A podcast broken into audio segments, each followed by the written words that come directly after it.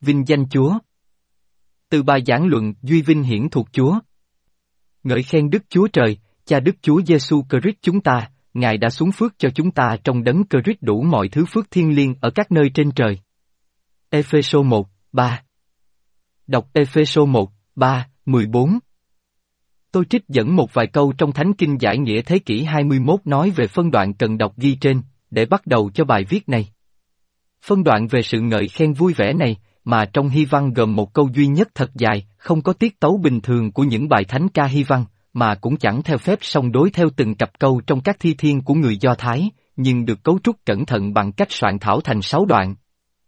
Nó được hiểu đúng nhất là một bài cầu nguyện trang nghiêm, hay một bài kêu gọi hãy thờ phượng được chuẩn bị để người đọc phải ngước mắt lên khỏi bản thân họ, và khỏi nỗi sự hãi của họ, để nhìn thấy vẻ oai nghiêm và tình yêu của Đức Chúa Trời được bày tỏ ra trong kế hoạch đang dần được tiết lộ của Ngài và nhìn thấy rõ đặc ân khi được dự phần vào đó.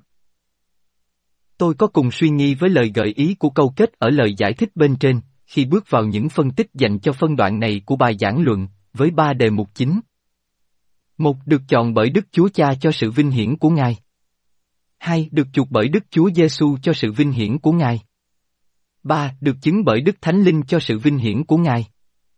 Chúa có mục đích hết sức rõ ràng khi ban ân sủng đem tôi vào nhà của Ngài, đó là để tôi tôn ngợi sự vinh hiển của Ngài.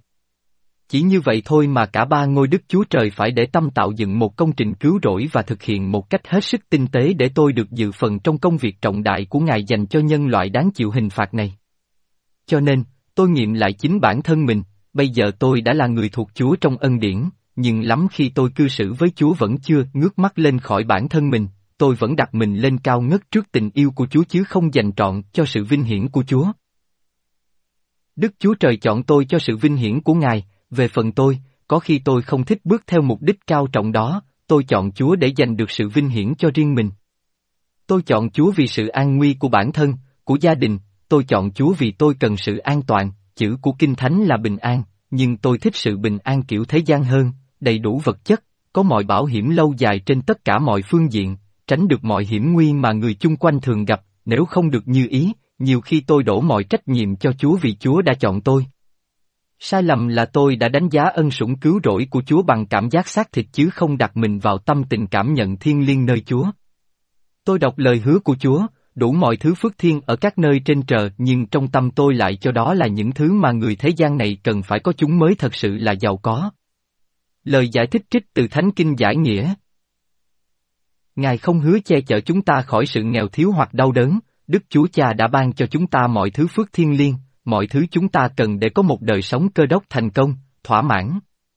Những điều thuộc linh thì quan trọng hơn nhiều so với những điều thuộc thể. Đức Chúa Giêsu Christ đã bỏ cả mạng sống mình, chết nhục nhã trên thập tự giá để tôi được quyền trở nên con cái Đức Chúa Trời, được mang danh Ngài để dự phần làm cho thế gian này phải cất tiếng tôn ngợi Chúa. Về phần tôi, tôi có thật sự hãnh diện khi mình được gọi là cơ đốc nhân, tôi có sống một đời học theo Chúa để thế gian này nhìn ra ân sủng của Chúa biến đổi kẻ xấu xa này nên con của Chúa, người công bình của Chúa, người có một đời sống làm gương cho thiên hạ. Tôi làm mọi sự để tôi được khen ngợi hay tôi làm để người ta thấy Chúa trong tôi, sự sáng các ngươi hãy soi trước mặt người ta như vậy, đặng họ thấy những việc lành của các ngươi, và ngợi khen cha các ngươi ở trên trời. Matthew 5, 16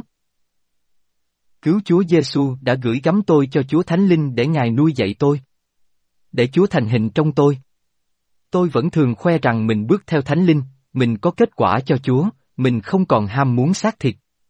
Thế mà, đời sống tôi có thật sự làm Chúa vui lòng, có còn xuôi theo ý riêng, có còn mãi mê đua chen chẳng những với đời mà cả với anh em trong Chúa nữa. Trái thánh linh trong tôi là trái thật, có ích cho cộng đồng hay chỉ là sung xuê những trái giả tạo, màu mẹ để khoe khoang, để tự hào, để mọi người tưởng rằng trong tôi có phước thiên ở trên trời mà đố ai sánh kịp. Không thể viện cớ con người tôi còn ở trong xác thịt hay tôi đang sống giữa vòng thế gian mà biện minh cho những tư tưởng, hành động lệch lạc.